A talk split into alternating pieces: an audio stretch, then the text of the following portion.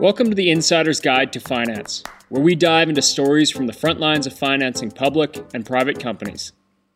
I host seasoned CEOs, fund managers, bankers, brokers, and business experts who will answer your questions about how to properly engage investors, finance opportunities, and build outstanding success stories.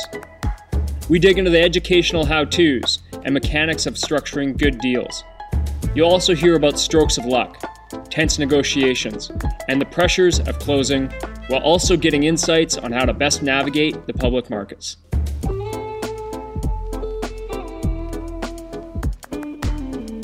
Welcome back to the Insider's Guide to Finance.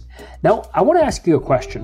When you hear someone has sold their business for, say, $5 million, $10 million, $50 million or more, what's your first thought? And when you think deeper on the topic, do you think about equity value versus enterprise value or valuation metrics of that figure? Today's guest is Ryan Tansom, CEO of Arkona, which guides entrepreneurs and business owners on reaching specific financial goals. We have a wide-ranging conversation, but there's one point that really set the path for our discussion. Ryan makes the point that as business owners, there's a difference between your business as a source of a paycheck and your business as a long-term wealth-generating asset. After helping rebuild his family business and achieving an eight-figure sales price, Ryan saw how this process and the intended outcomes for entrepreneurs needs refinement. From this, we discuss why so many entrepreneurs just want out and how this may be a mistake. When reframed and compared to alternatives, just staying in with a solid financial plan is by far the best path forward. I enjoyed this one, and I think you will as well. Now, enjoy the show.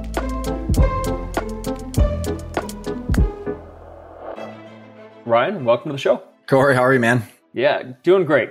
I'm actually really excited for our conversation because we just had this pre-call, connected on a lot of different angles. And, you know, usually we're really focused in our conversations. We will hit the finance topics and different areas like that, or company building and so on. But I think there's a lot of things we can talk about. So I just want to open it up and have a just a free-flowing convo.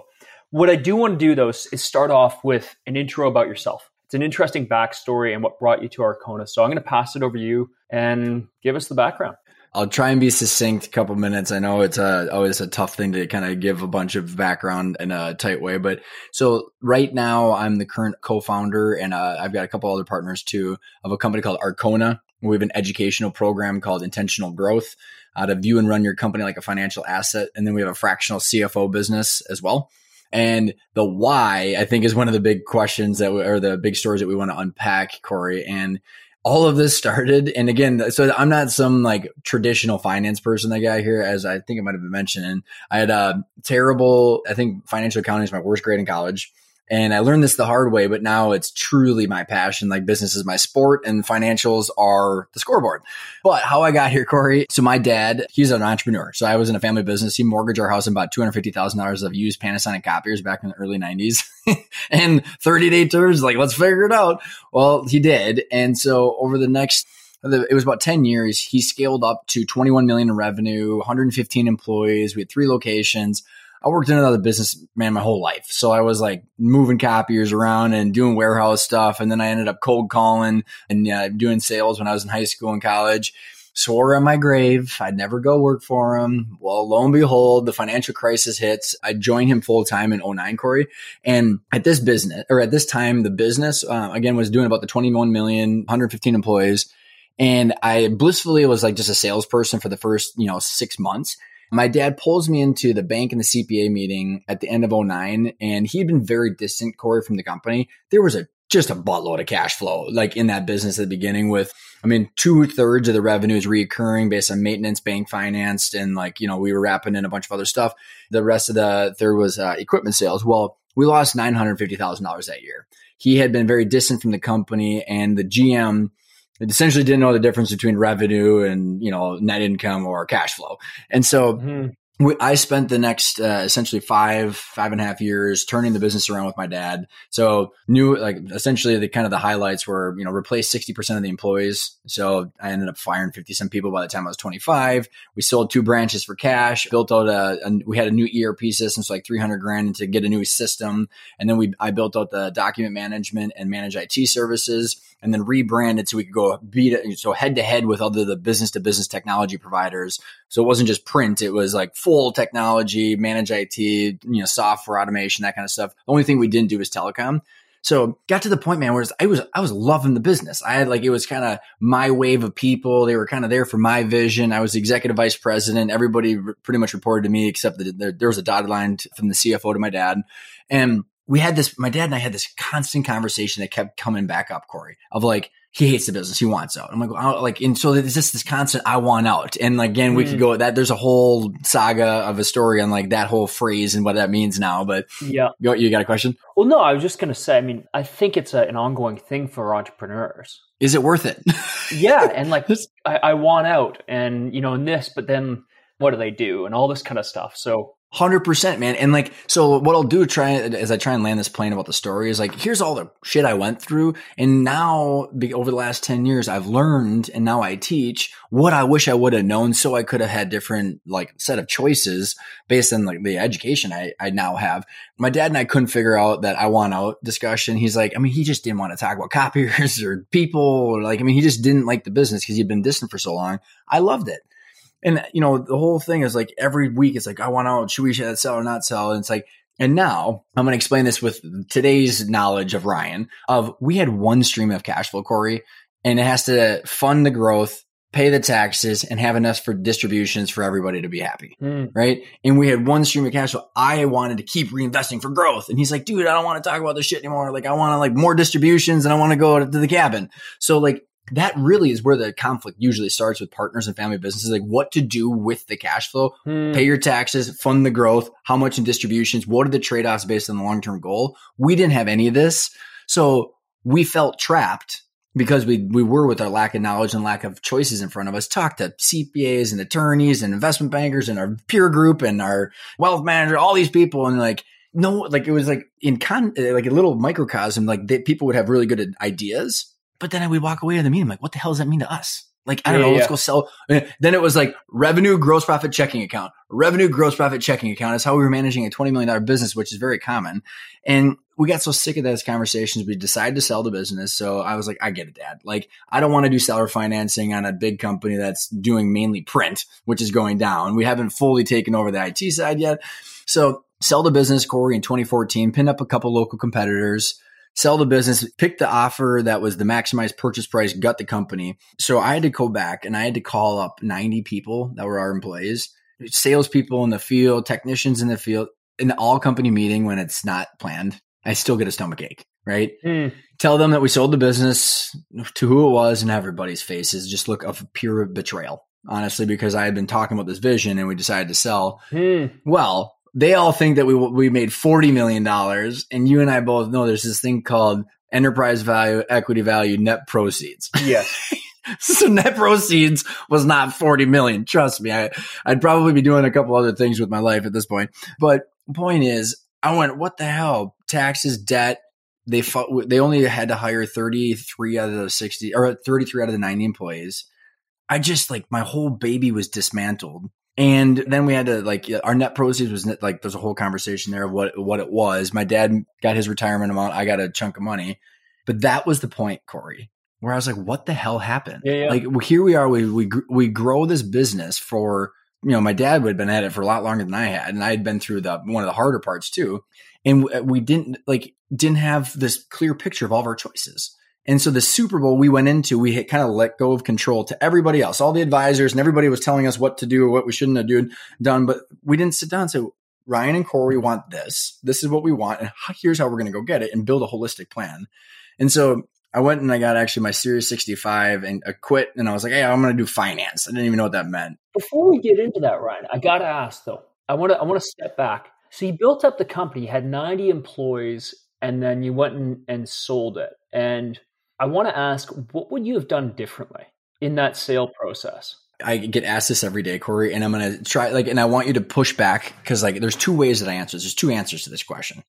There's one, which is kind of like a cop out. So that's why I'm going to give my second answer. Okay. I wouldn't do anything differently because I love my life, man. You know what I mean? Life is a set of choices. Yeah. And again, that's why I said it's kind of a cop out, but I truly love what I do. I love what I'm so passionate. I don't work a day in my life right now. Well, then let me rephrase it, because and you know, I appreciate that. That's why I'm going to answer that. I could answer it the second way of like mechanically and strategically what it would have potentially been different. Yes. Not, how would you say, not on a regret basis, but there's definitely things you learned that people who are going through it or are about to go through it or see themselves going through it should know. What are those things? Yeah, exactly. I love it. So I will succinctly answer that then. So I'm going to layer in a couple concepts, Corey, that are crucial for me now that have helped. Now I can answer this because I couldn't even, there's no way I would have been able to answer this even 8 years ago because I didn't know how to articulate this, right? Because finance is about, it's a different language, but if you don't know it, then you can't articulate certain things. So what I now know is that most entrepreneurs, well, I'm just going to say I'll experience here for myself. I'm in EO and I should anybody. So that is, I didn't know the difference between our job that we got a W-2 paycheck for and the asset, which is equity that comes with a set of distributions and equity growth. Those are two different things. And we had no idea that they were different. And so when people go back to your earlier question, people say, I want out. I'm like, out of what? Your job or your asset? And then they kind of look at me. I'm like, I don't have anybody that calls me up and says, I want out of my mailbox money of my distributions that are $1 million that I don't have to work in the job for. They usually call me and say, I want out because I'm stressed out, burnt out, employees, supply chain, interest rates, and blah, blah, blah, blah. And the W-4, the basically the paycheck. Oh yeah, the W, it's the equivalent. Exactly. It's the job, right? Yeah. You get wages, but you don't have to work at your assets. So I have Apple stock. I don't work at the Genius Bar. Like, you know what I mean? Like, and private equity exists. And the whole philosophy is predicated on we buy assets, companies, they grow in value and we sell them. Yep. They don't do that so they can be the help desk manager. They do that for the equity growth. So the first thing I would have done differently is my dad and I would have separated those two and say, okay, Corey actually wanted out of his job, not out of the asset particularly. We didn't have the visibility into what the asset was worth, how, like, and so this is the other concept that is very clear to me now. It wasn't back then, Corey, is we did not have a target equity valuation at a point in time that we were driving for. So there was no decision-making framework of the trade-offs that we have to have. Because like, if you think about it, it's really this freaking simple, dude. Like, you have a target equity valuation. Let's say it's $10 million equity, not revenue. I do not care about revenue. I had a $20 million business that was worth nothing and lost $900,000. So who cares? Like, if someone goes, I have 100 employees and $20 million in revenue. I'm like, that sounds like a lot of headaches. How much is the thing actually worth? Yeah. So we have to back in. So like that target equity valuation, let's say it's 10 million in 2030. Then today, like the choices my dad and I had that were not clear, that created conflict or the lack of clarity, was if Corey Tansom, let's say I just make this up, my dad needed $250,000 in cash flow. So let's say he stopped his income from his wages and truly wanted out of his job. Hey, can I maintain my income without a job? Oh, like if we could get visibility into that, sure. Okay, if let's say he has $250,000, well, we still need to pay our taxes every year. So does that impact our ability to pay taxes? Oh, no, it does not. So now we have his desired distributions with taxes. My question then as the CEO would have been, if I would have kept it, do I have enough money to fund the growth plan to get to my target equity valuation? Mm-hmm. We did not have this kind of conversation, Corey. It was, I want out. I want more cash flow. I want my income to be bigger each year, and I want to reduce expenses. And it's like, because it was the job and the asset all commingled into one thing, versus sitting down and saying, okay, here's the game: job, asset, distributions, cash flow, equity value. Like, how does all this fit together? Now, what does Corey want? What does Ryan want? Then we have like this framework for discussions. Yeah. And so what we would have done, Corey, is I would have gotten him out of his job, maintained his income, continued funding whatever growth I knew I had available with capital available to me, tied that to that equity valuation where along that, let's say it was between here and 2030, there would have been a point in time where I could have started like a seller's note or a funding, or I could have gone and get bank financing or private equity or an ESOP capitalization to get my dad more money faster while still staying on track towards my target equity valuation. And building the asset. Yep. Building and maintaining the asset. So that's what I would have done differently. I would have kept the asset, because take it from me, man, you sell a business, you pay the taxes, you pay the debt, you do all that shit, and then you all of a sudden you have what's left. I call it like the Plinko, the net proceeds. It's way harder to rebuild than to leverage that. Yeah, that's a really good point, right? Like, we were in a position with a piece of real estate where we looked and we said, let's sell this. The market is just screaming hot, right? This is 6 months, a year ago. And we actually made an emotional decision. We looked at everything, but we made an emotional decision not to. But when we came back to it, there was a question there, and I'm not talking massive sums of money, but there was a question of, what do we do with the money? Right. How do we replace what that is to us? Yeah, try replacing a seven-figure cash flow. Yeah. From another asset. Like from just starting out of nowhere. Oh. And you look and you're going, ooh, that's a lot of kind of sweat equity that was built up there. Yep. And do you have the energy to go do that again? So that's a really astute point. Huh. Well, and to your kind of like in how I like, it's kind of like this, I'm kind of thinking about this on the fly. It's like, you go from like, as a journey of like a business owner, entrepreneur, it's like, I'm a manager. So I'm like, truly, I've got a job while I'm also doing all this stuff, but I'm an owner. I'm an owner of a job. Mm. And then you kind of become like this leader entrepreneur where like, hey, you're getting some excess distribution, but you don't know how much the asset's worth. Then you can kind of have this transition of like, hey, I'm an entrepreneur. I've got this asset. So I've separated my job from the asset. And now I want to focus on equity growth. But then you kind of get to this next level, which I would have absolutely just very clearly answered your question. It's family office, man. It's capital deployment and allocation, the whole point of your show. Like, right. I want a rate of return and my expectations should be aligned with the risk that I'm taking with a diversified portfolio. And so like, as you shift up, we would have taken our family business and it would have been one of the assets as I continue to diversify or deploy capital in other areas. And the reason I said I wouldn't have changed anything, because the reality of that actually happening would have been like zero, because Corey, I didn't understand anything about money until that. So like, I wouldn't have done that because I would have just sold more copiers and probably made really terrible decisions. Well, I mean, that's kind of, I guess that's one of the beautiful things about just being in business for yourself is the life learning, the life lessons that come along with it. Right. And you wouldn't have got that without being in it. And now that you see it, right, it's, you know, there's the value of that. So I get where you're coming from. I always look back, and I've had my ass handed to me a few times in the world of business. And would I go change that? It's hard to tell, right? Yeah, right. I hear you, man. I just got done with another partnership buyout. So I've been through multiple partnerships since we sold. And I called someone that I highly respect, and she's like, hey, Ryan, you're now more valuable to the world. And I'm like, thanks, Katina. Yeah. That's like, but it's true. Like, these war stories, I mean, this is why I'm talking to you right now. And like, what I also think is very unique, I'm going to do this for the listeners. I've got like two circles with my hands. It's like, I'm trying to make a Venn diagram. Yeah. What I've found that so if one of the circles is operations, so many entrepreneurs understand operations, like how to do things, right? Like, so they're like the doer. And then there's the other circle, which is finance.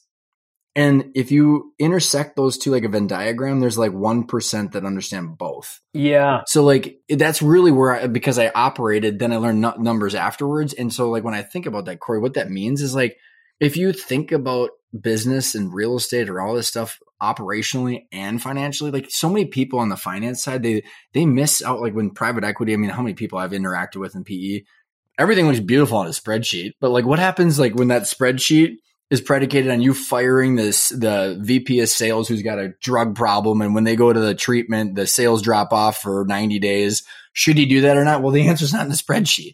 You have to like, so it's the both back and forth to say, hey, if I do what is the probability of actually accomplishing my strategic plan operationally? And then the results of the financials to say, is it worth it or not? Is a scorecard. So I say all that because it's getting that understanding of both finance and operations, I think, is crucial for a lot of people. Hmm. When I have discussions with entrepreneurs and financiers on the podcast here, you know, a big focus of it is like, I mean, there's so often entrepreneurs can be signing a death warrant to their company and not understanding the financial situation they're in. So they go and take in new investment, whether it's debt or equity. And I mean, like 9 times out of 10, the worst thing you can do is bring in an equity investor, because you're getting married and it's harder to get divorced from an investor than it is from your spouse. You know, so there's things there. So I can see the 1% understand that both finance and operations. I see what you're saying. Here's an example, Corey. It's like, I've got a client, they're in construction, which I depending on how geeky you want to get. I mean, like, so in construction, they're like let's for easy numbers, say they're a $50 million firm. Yeah. Their working capital is very high. So the amount of money that they need to keep in a checking account to pay their bills, pay their vendors, make sure all the shit's going well, it has to be pretty high. Yeah. Well, their beautiful CPA gave them a really good recommendation it was a year ago today, pretty much around this month. Buy a bunch of stuff because you got a huge tax bill. Well, they did. They bought a building. They put a bunch of renos. They renovated the thing a ton. So they ended up putting like $5 million between the purchase and the renovations. They ran out of working capital in May this year because they didn't understand their strategies and the necessary funding that they needed. So like as they grow, working capital needs to be higher. Well, you get like two big projects. Now they can't afford to buy anything. Well, good thing you saved $200,000 at the end of 2021 because your CPA told you to, versus saying, hey, I have to focus on the operations first and how that's going to get me towards my target equity valuation, and how is the funding going to be needed to accomplish those strategies. So like they didn't know that they had this allocated. Let's get into a bit of that. Like when you're working now with your clients through Arkona, future planning, how far out do you look, and what are the variables and the things that you discuss? And what are the items you put on paper for building a company or building towards a plan, whether it's 5 years or 10 years out? How do you frame that up, and what do you discuss? I start with, hey, Corey, let's just do role play for a second. Corey, what's your goal? I'm not going to even engage. And it's not revenue, like we've already discussed, because that doesn't mean anything like at all. Yeah. And so once we've like crossed this mammoth of a hurdle of like, Corey has to tell me, what is the target equity valuation you want at a point in time to make all this worth it? We're not even necessarily saying selling, but like you're going to have a certain wealth creation, right? That to make it all worth it, right? Yeah. So you're going to say, okay, well, this is the target equity valuation. The next thing is, what income do you want, Corey, along the way? Yep. And you might say, well, the salary and distributions. Well, what if between salary and distributions and taxes, we can't afford to fund that plan? That's again, then I look at you and say, Corey, you can't do that. So instead of 2030, it's got to be 2035. And this is not me. I'm not like telling people what to do. I hate telling people what to do because entrepreneurs take all the risks so they can design their own plan. Mm-hmm. I'm just telling you how the world works. Like mathematically, you can't get there. Yeah. No, I understand what you're saying. So then we like just reverse engineer the three financial statements to say like, what is the practicality of the goal? So essentially like step one is like, practicality of the goal and the expectations of income and funding of that goal. So then as far as like, I'm going to flip it to like more mechanical of today. So like it's budgeting, man. Like, so then like, let's say if we have that rough plan to say, hey, this is possible. Expectations are all kind of aligned. Like most entrepreneurs, my dad and I included, is revenue, gross profit, checking account, solve for cash flow at the end of the year. That's all they're doing. Instead of saying, how much do I want? So it's if it's $1 million, let's say taxes are $300,000. My expectations were, let's say they're $200,000 for distributions. We have a $500,000. Yep. What are you going to do with it? Yep. What are you going to do with it? Right? Everybody knows this. This is the question, but no one has the clear answer of what they're going to do with it and whether it's going to grow value or not. So the next step is say, okay, well, we have to build a plan for next year. So like we just, all of our clients just got done with budgeting season. And budgeting is not, what did we do last year? Divide by 12, add 5%. Yeah. Okay.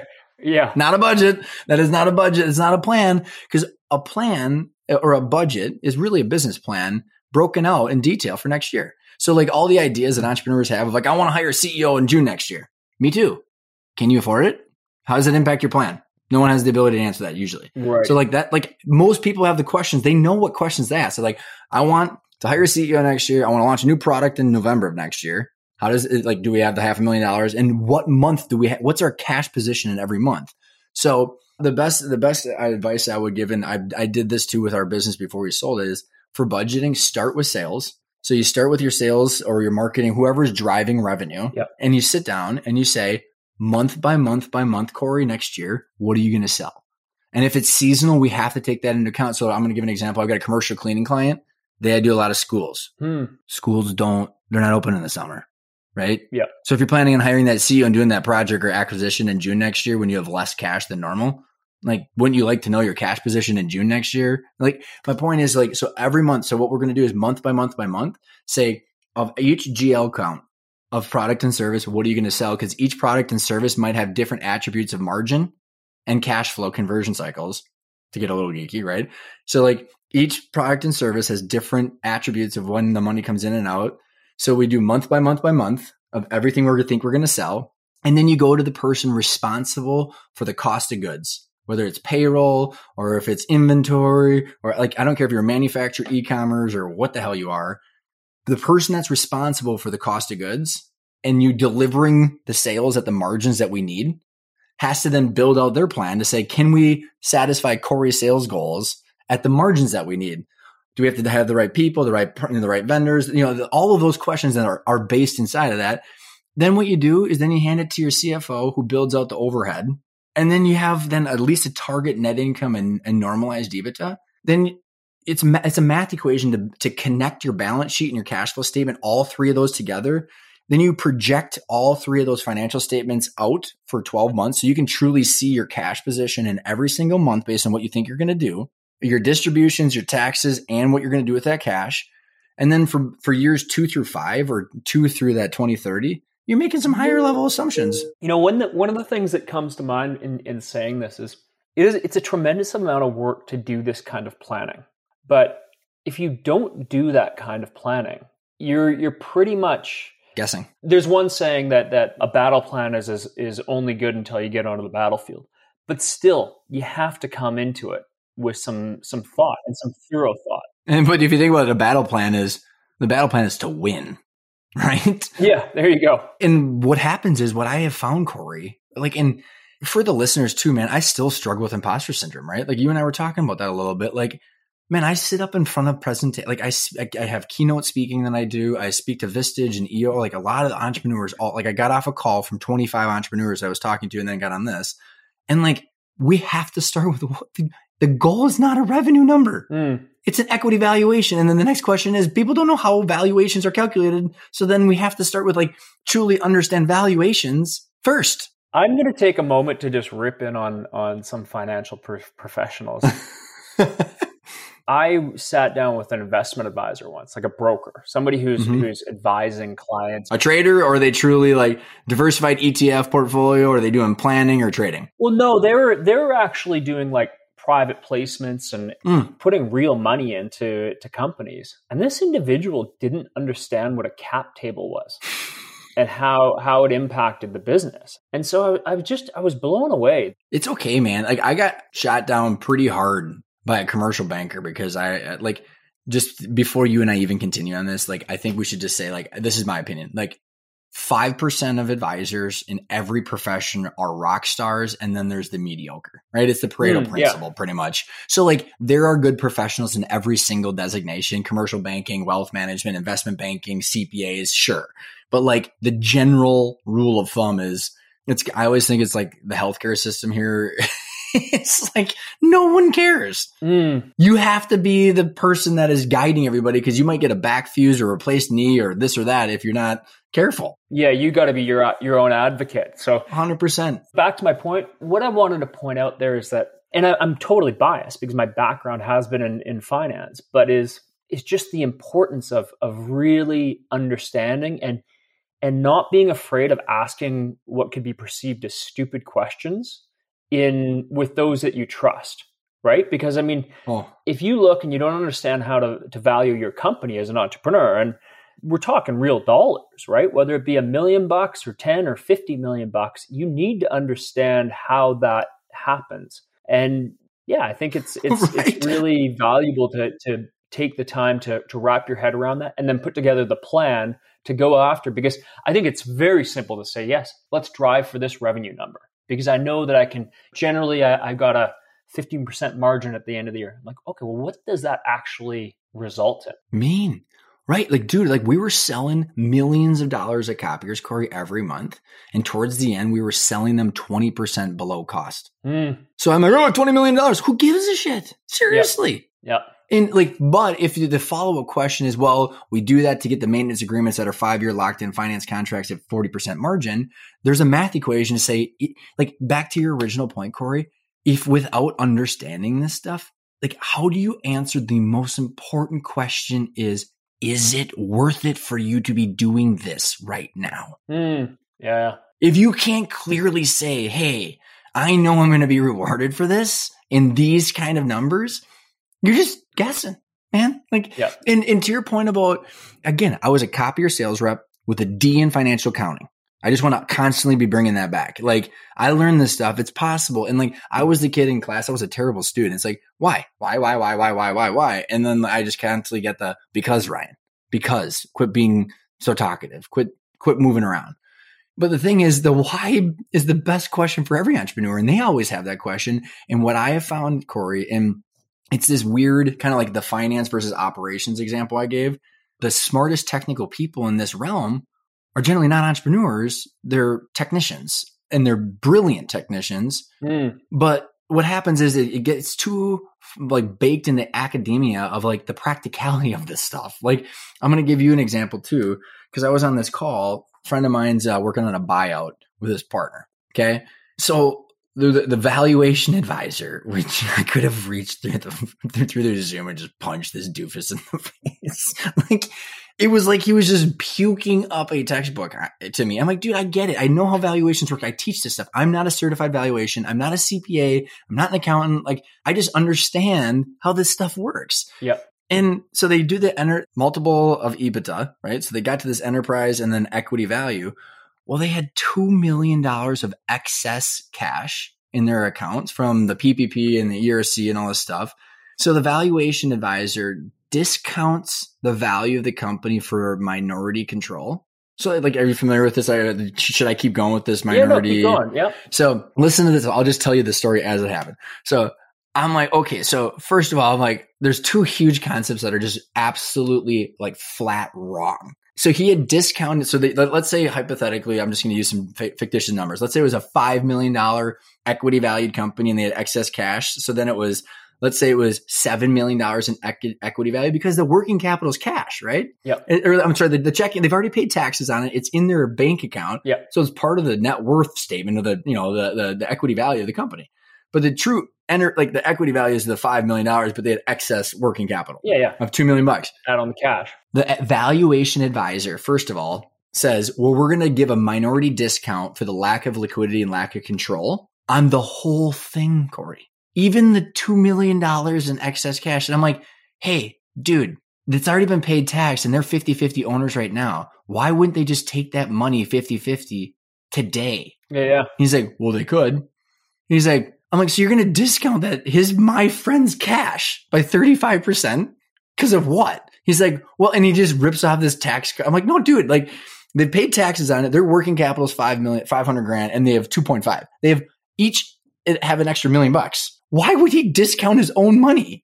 And he like this guy couldn't answer me, Corey. And then I was like, so the first of all, like working capital should not be part of a discounted minority discount. And then I was like, hey, can I just ask you a question, man? He's like, sure. I'm like, so his partner who's 50-50 with him, his partner's buying his shares, right, dude? He's like, yeah. I'm like, so he's going from a minority position to a majority controlling position, right? He's like, yeah. I'm like, why would it be discounted? He's like, oh, I see your point. And I'm like, holy shit, dude, you almost just cost my friend like $1.5 million. Yeah. What the hell's going on here? Yeah. I learned from a mentor in the real estate space who we're having an evaluation on a property and get the valuator in, get a number back. I was like, oh shit. Right? Like, would be nice to be higher. You're right. So I sat down with him and he's like, oh, no. He's like, you got to understand every one of those is very, very susceptible to suggestion. Fluid. Very fluid. Yeah. Fluid. Right? Like, oh no, I see where you're coming at this. You know, you're comping it on this. Have you considered this and this? And then you provide, and then, oh, there's $3 million. So, you know, and that's, you know, one of the ways you can increase valuations is sitting there and listen, I mean, there's a difference between being like, I really need this so I can get this mortgage. No. That's not how you approach it. You approach it with a very methodical and sound explanation, and they look at it a different way. Yeah. It sounds like this valuator kind of got their head stuck in a position where they couldn't really see outside or they couldn't see full context of what was going on there. Yeah. And I mean, the point is that you got to question everything. Amen, dude. Like that, if there was one like phrase that would like be on my grave. It's like, question everything. Again, why? Yeah. If you think about it as an entrepreneur, like, why is it worth this? Oh, yeah. Like, how am I supposed to answer the most important question of, is this worth it or not? If I don't know how valuations work, and it's taken me 10 years, everybody, to figure this out. Like, so this is not something that I just like woke up one day and understood. It was being screwed over or not in control. And the most important decisions of my life were just guessing. And to your point, Corey, it's like, this is where I'm going back to my point of the finance versus operations. Like, so many of the entrepreneurs I know, they know exactly what questions they have, Corey. If I did this, this, and this, how would it impact cash, and can it be worth it? Like, that's a very valid question. They're not getting the data put in a way that makes sense to a story for them to make the decisions important, the important decisions. And so, like, this valuation advisor, I'm like, hey, dude, like, where's your practice? Like, what do you usually do valuations for? Oh, yeah. Well, 50% of them is divorce. So it's a battle to the brawl, like it's a full-out brawl of like what's not in the operating agreement so we can screw each other over and I can take your working capital. It's not the, hey, this is a normal business, cordial, we need normal capital. Like, you know what I mean? It was like, so it was all like a litigious, if that's the right word, approach versus like, hey, this is a business that has three statements, that has working capital and needs to grow operationally. It was like no sense of practical. Yeah, very different mindset. Yeah.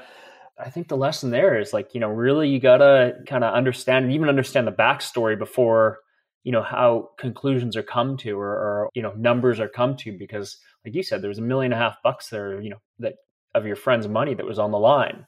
That's a material amount of money for an individual. Yeah. Dude, we walked into our a golf tournament a month after we had sold. It was me, my dad, and our CPA. We're walking in the morning of the tournament. The CPA looks at my dad and I and says, hey, guys, I think you guys actually, just as a heads up, I think you're going to owe an extra about $900,000 in taxes. So we'll figure that out after the golf tournament.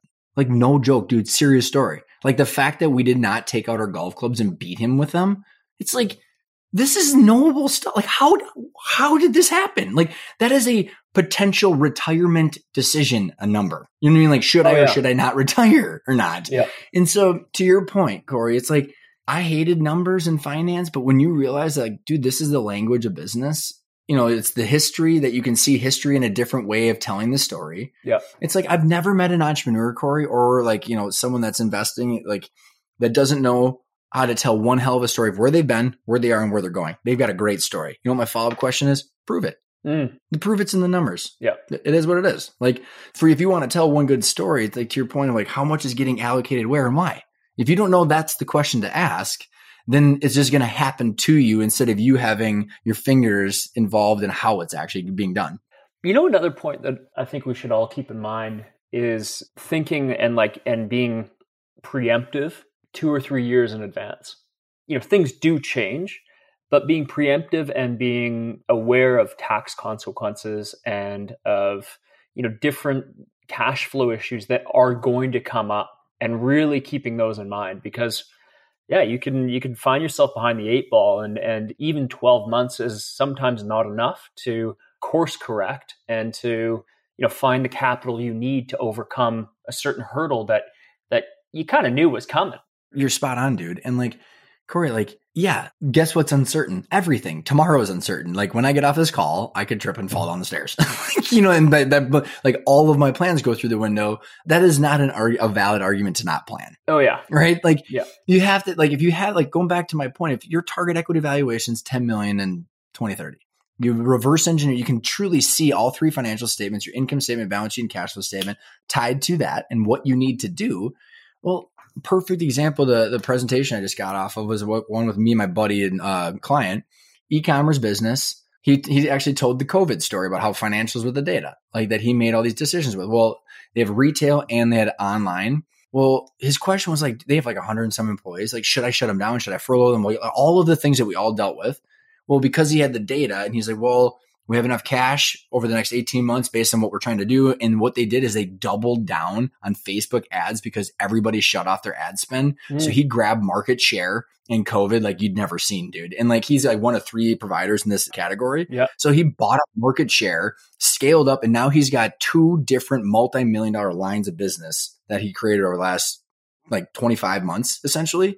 But like, to your point, something happened. He looked at his plan. He said, well, what should I do about what happened? And then he had a gauge, a framework to make decisions so he could get to his goals faster or keep on track. Yeah. But still kind of keep aligned or in line. And very interesting. You've now with Arkona, you've built up a really interesting business. And I'm curious, I want to change gears to get a feel for how you've been building that. And we touched base on a bit about talking podcasting. You're hitting 300 some episodes. Talk to me about that, about the marketing and the sales of that company and how you're getting out there. Well, absolutely. First of all, I will never start another business. Yeah. So turning around a business that has an infrastructure is one set of challenges. And I thought that was the hardest thing I've ever done. Then I had twin girls. That's another set of hardest thing that I've ever done. And the other thing I would say, Corey, is building a business from scratch without taking any outside funding. Holy shit, man, is the hardest. It's so hard, dude. And especially in my business model structure. So kind of give you the overview, and then you can figure out how you want to dive into this. But so after we sold, I went into the investment management for like 18 months, understood finance and money. Then I went in and started consulting for like 4 years, flopping around, Corey. No idea what I wanted to do. I was consulting, truly just trying to help my entrepreneur friends. Like, hey, it was a lot of like turnaround, fix up the business. But I found myself spending a disproportionate amount of time explaining how things work so we could get to the important decisions. So it's like, if you think about it, like a lot of stuff we've been talking about, right? So like, it's like, all right, well, my buddy Corey wants to like keep working and he's got to figure out how to like roll out this ERP system or buy this company. Like, so then we'd have to be like, all right, Corey, like valuations, here's how this works. Here's how, like, then we can figure out, should you do what you want to do or not? Like, you know, I don't know, but like we have to get to a level set of conversation, like topics. So for years I was doing that, just consulting. And you know what I did? I said, you know, first of all, when we sold the business, I was 27. Like no one was going to believe me in the story that we had. I mean, like, dude, we were barely making payroll, $250,000 payroll every 2 weeks while we were selling the business or while we were turning the business around. No line of credit. We were financing our receivables and the bank was trying to kick us out. My point is like, I went through all that by the time I was 27. And so honestly, I was sitting there. I'm like, I love money. I love business. I have to talk about this stuff to get to the real good conversations. And I was sitting on the beach in Fort Lauderdale with my wife in 2015. And I was like, this podcast thing, what the hell is this? And I'm like, wait a second. All I have to do is ask super smart people to come talk to me for an hour and they do it for free. Like, this is a no-brainer. That was it, buddy. Like, truly, it was like, that was like the entire thesis. And I'm like, I'm super curious. I have a lot of passion. At that point, it was an unhealthy amount of resentment towards the situation that I'd been through. Talk to me about that, because I went through that as well after a certain business failure, frankly. And it took me a while to work through it. And now super grateful for it. It was a lot of wasted energy. I'll tell you that. Oh, dude. I think that the feeling of resentment is my least favorite emotion. Like, oh my God. Like, I will do anything to avoid resentment. That's why I still am not very good at it, but like, because I don't like conflict, but I will burst through that conflict in order to, because like resentment's worse than conflict. Yeah. So I had that because like I felt like we had worked so damn hard for almost 2 decades, and then all the advisors made a bunch of money, and then everything that I wanted was dismantled. And I was like, I felt like I got the rug pulled out from underneath me, and I was just like, this is not. And I did not get rewarded in a proportion that I thought was worth what I went through. And so this was you and your father. Yeah. And it wasn't necessarily, it was not my dad's fault. I mean, I could definitely argue that I should have been paid more at the sale, but like, I'm not concerned about that. It was more of every advisor made 6 figures or more off of us, and no one sat us down and no one cared. Kind of like the whole doctor thing. No one cared as much as we cared. And I learned that the really hard way. And I was naive that I just thought that like, cause I care a lot and I thought everybody else should care about what everybody else wants the most. And I just got totally taken. Like, I don't know if I would say I got taken advantage of, but it was my naivete that allowed me to be completely out of whack with expectations of what reality really was. And like, it hurt, man. You know what bit me in the ass was loyalty, to a degree, blind loyalty, and just not opening my eyes to the fact that not everybody's as loyal as I was. Amen, Corey. Honestly, man, like, it's my loyalty combined with naivete that everybody should care as much as I do. Everybody does care as much as I do, and everybody will work as hard as I do, which is where my loyalty came from. Because I'm like, well, if people are working this hard, I'm going to stick with them through and through. Well, I realize that people don't work that hard and they don't care that much. And then I'm just getting screwed. And it's just like, yeah, but I don't want that to change my outlook on people. So I still go into relationships, but now I go in them into them or decisions with eyes wide open, knowing here's a set of circumstances. Like out of 20 things that could happen, these 5 would really suck, but I'm willing to take the risk. Like, you know, Corey, like if we went into a business partnership, we do all this stuff, you could turn out to be a crazy person. I hope that doesn't happen, but I'm still willing to go into the situation knowing that that is a potential outcome, but then I will be able to see if that's happening. So it's just like this little, here's another like phrase. I can't remember someone on my podcast, Corey, but here's reality and here's expectations. The bigger the gap, the more unhappy you're going to be. Oh yeah. We want to smush those together and have expectations and reality completely in line, because then you're going to be happy. And mine were way off during the sale.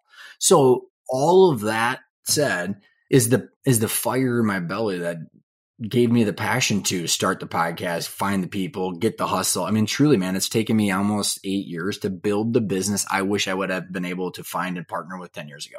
So that's the why I'm doing it. How much of your kind of your expectations were connected to youth, connected to not being experienced enough? Probably less than 5%. Really?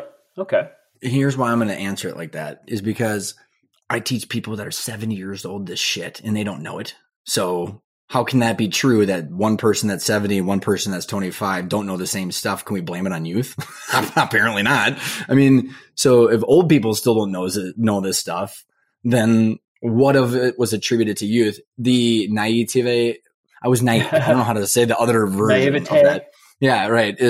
Was tied to youth of me thinking everybody had our best interest in mind all the time. Absolutely. That was related to youth. But like, I'm sitting in there. You should see people's face when like I'm sitting there in the middle of like multi-million dollar deals and I'm in a t-shirt in my basement. And I'm 36 years old and everybody else is, 55 or 60. And I'm having these conversations about deal structures and value. It has nothing to do with youth. It has to do with a tenacity to learn and like realize that this stuff is that important to learn. But I don't think what I went through is mainly because of youth.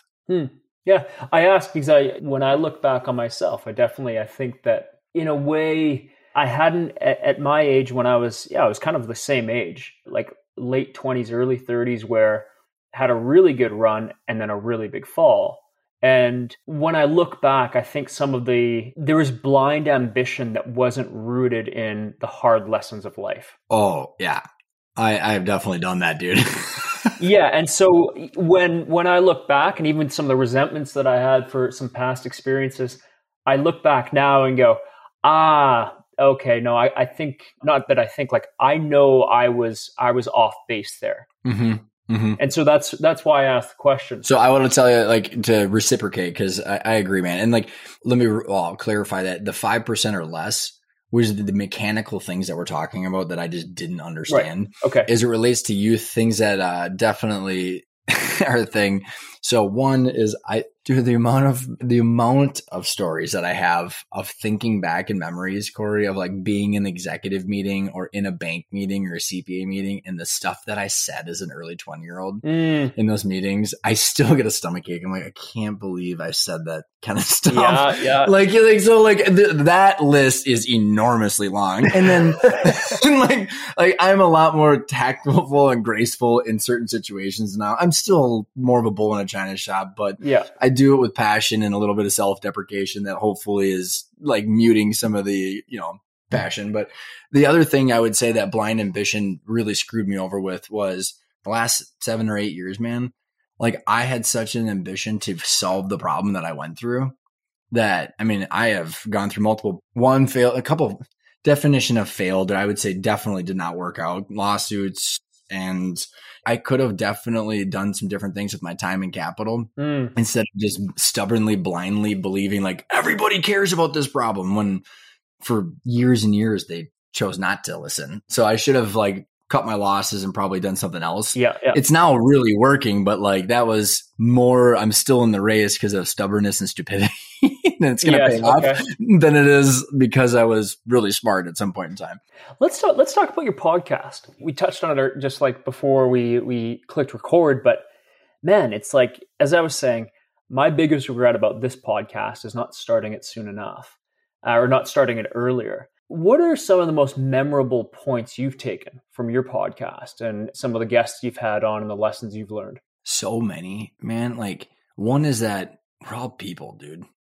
I think COVID helped a little bit, but a little bit more of like kind of the equalization of everybody. Like, you know, Simon Sinek is sitting there in his stairs doing a webinar, right? Like, my point is like, it kind of like the podcast helped me be like talking to someone where it wasn't professional and like a keynote. Like I got exposure to people that are just people and they're telling their story, right? And so like that gave me more confidence to do hard things, you know, because it's like, hey. That's a good point. It's, you know, I noticed that definitely in the recordings we were doing when you connect with these people who very, very successful, the exception of a billionaire who was sitting on his $110 million yacht. The vast majority of guests that I've had who are, you know, very successful in their own right, especially during the COVID times, just everyone came down to earth. Mm-hmm. The posturing and the pomp wasn't there. It was like, we're just, shit, I'm stuck at home and I'm wearing sweatpants. Right. And it was just okay. And it was a neat thing to see. Mm-hmm. And bring us all back to being just people again. Right, dude. And I'll expand on that same concept of what it's done for me. The show is like when you throw up numbers of like so-and-so sold their company for $150 million, or like I've had multiple billionaires on my show too. Like that's a lot of money. Like, oh God, yeah. Like that's like, I'm not shaking a stick. Even like, dude, millions of dollars. That's a lot of money, a lot. For me, Corey, like, I never, because I was such a bad student, like I had already mentioned, I didn't know how the steps happened to create that. But then like what has happened to me is like, I can be sitting on a call with someone that maybe they're worth hundreds of millions of dollars. And I can look at them and go, I actually understand the choices that they're making to generate that kind of wealth. I'm not jealous of their life at all. Like, honestly, like, so I don't have this like intimidation or fear or jealousy towards money like I used to, because I never knew how it was made. It was just like people just sell and work harder. It's like, no, people are smart and they deploy it and then they make risky decisions or do certain things. And so you get to hear instead of like, hey, we look at Phil Knight. He's a billionaire. He's founder of Nike. Well, if you read Shoe Dog, that son of a gun went through that. That's a good book, man. Isn't it amazing? He went through hell for like 40 years. Yes. He deserves that money, man. I don't want that kind of hell for 40 years. So like, good for him. I just want to build on that, man. Like, really good book, Shoe Dog. I definitely recommend it to our listeners. Another example would be Chip Wilson, who created Lululemon. Now, before that, he had West Beach out of Vancouver, which the day he sold it, he couldn't make payroll. Like he was scrambling to make payroll because of cash flow. And now, so he took that experience and created Lululemon. But it's like, it wasn't just it wasn't easy, a smooth ride. Like, you know, hey, we had some exponential growth and now I'm a billionaire and I have a massive house. No. It was a grind every single day. There's no perfect business. I look at that and frankly, I look at where, you know, where I'm at right now and looking into my future and I'm like, do I really have it in me to go through like 20 years of hell with an attempt of putting $100 million to more in the bank? I'm like, oh man, I think I'm going to go skiing. Yeah. So hats off to those individuals, but I think it's very important that we all keep that in mind. Totally, Corey. And like another thing that the podcast, and I'm a tenacious audiobook learner or listener too. And like, I say all that because your definition of success, man, might be different than mine. And like, why would we ever compare ourselves? Like, that doesn't make any sense. Because we're human. Right. But agreed. And like my question, but like because I still do it, by the way, for sure, is like, I have the great equalizer is time, man. You have 168 hours a week and so do I. No one can argue with that. Yeah. And then you know what the other great equalizer is? Capital. So what are you going to do with your capital and your time? That's it. And then the energy, like what do you want to think about every week? So like my point about bringing this up is, I watched this guy speak and he was a big corporate exec and like he talks about like, I went to this school and I grinded away and then he, you know, he's worth all this money. Some entrepreneur gets up in the crowd and says, hey, how did you manage your life along the way? Great question, man. I was like, dude, nice. His answer was, I was there for the important stuff. I'm like, oh, you totally suck as a family person for sure. And he counted on one hand how many sports events he went to. But I don't know what his expectations for his life were. If that is truly what he set out to do, and he talked to his wife about that, talked to his kids about that, and said, for 40 years, I'm going to grind away. Here's the goal. Here's what we're going to do. And he succeeded against his goal. More power to you. But it's the expectations versus reality of you expected to have all the family time while doing this. You're just, again, the gap of expectations, reality is huge. And you're just lying to everybody else that you're managing it all correctly. And you're not. I don't want to bring politics into this, but it reminds me of Trump, who said, I'm a great provider. Meaning, I got lots of dough for them. And maybe that's it. Right. And so I guess to each their own. Right. But that's where it goes back to your question about the podcast. I then try to fully understand what expectations people have for themselves financially, professionally, personal growth, exercise, all, and their family, and say, okay, here are your constraints, Corey. You've told me all your constraints. You have a family, you have these, you have all of these obligations, or what you've chosen to have as obligations. And here's how you're managing your constraints against that long-term goal. I don't care what you're doing or not, but I'm just I'm going to support you based on what you're trying to accomplish. That's it. I'm not going to hold any kind of ruler or stick to say you're better or worse than me. Cause it's not even, I know we're all human, but it's still not the right, it's a false question. Yeah. Yeah. I hear what you're saying. This is question popped into mind, and I'm looking at time, man. We just ripped through an hour. Give me some books. What do you enjoy? What have you read? What have you recently completed where you're that was a good book worth mentioning? Okay. So I'll do a couple, cause I like all different designation or different. So I like psychology, I like macro finance and economics and business. So one of my, as far as it relates to economics and finance, Ray Dalio's Changing World Order. Oh yeah. I love his reach back to history, even going back to the Dutch empires. It's just. Oh, Corey, I found myself now researching history. I'm I hated history as a kid. Now I'm sitting there going capitalism was invented in the Netherlands. How interesting. Yeah. But so Changing World Order, Conscious Capitalism is a book that changed how I view business. Conscious Capitalism essentially, I used to think you had to to do good in the world, you had to be a charity, nonprofit, and sacrifice all the wealth. Yeah. And then business was Milton Friedman, shareholder value at all costs. Conscious Capitalism is a whole book that you can grow wealth while taking care of all your stakeholders, and it actually outperforms everything else. I want to build on that. I might have heard of the book. I haven't read it, but it's when people, and not to get too deep into politics, but socialists and versus, capitalists and on and on and on. If everybody could just come to sit down and say, let's define capitalism, because right now we're almost facing a form of corporatism, of this almost fascist kind of forcing. It's crony capitalism. It's in huge multinational corporations. Whereas if you look at the capitalists, just listen to a great podcast of Joe Rogan with this guy, Will Harris, I think. Oh, that is an awesome Will Harris from White Oak Farms. Yes, exactly.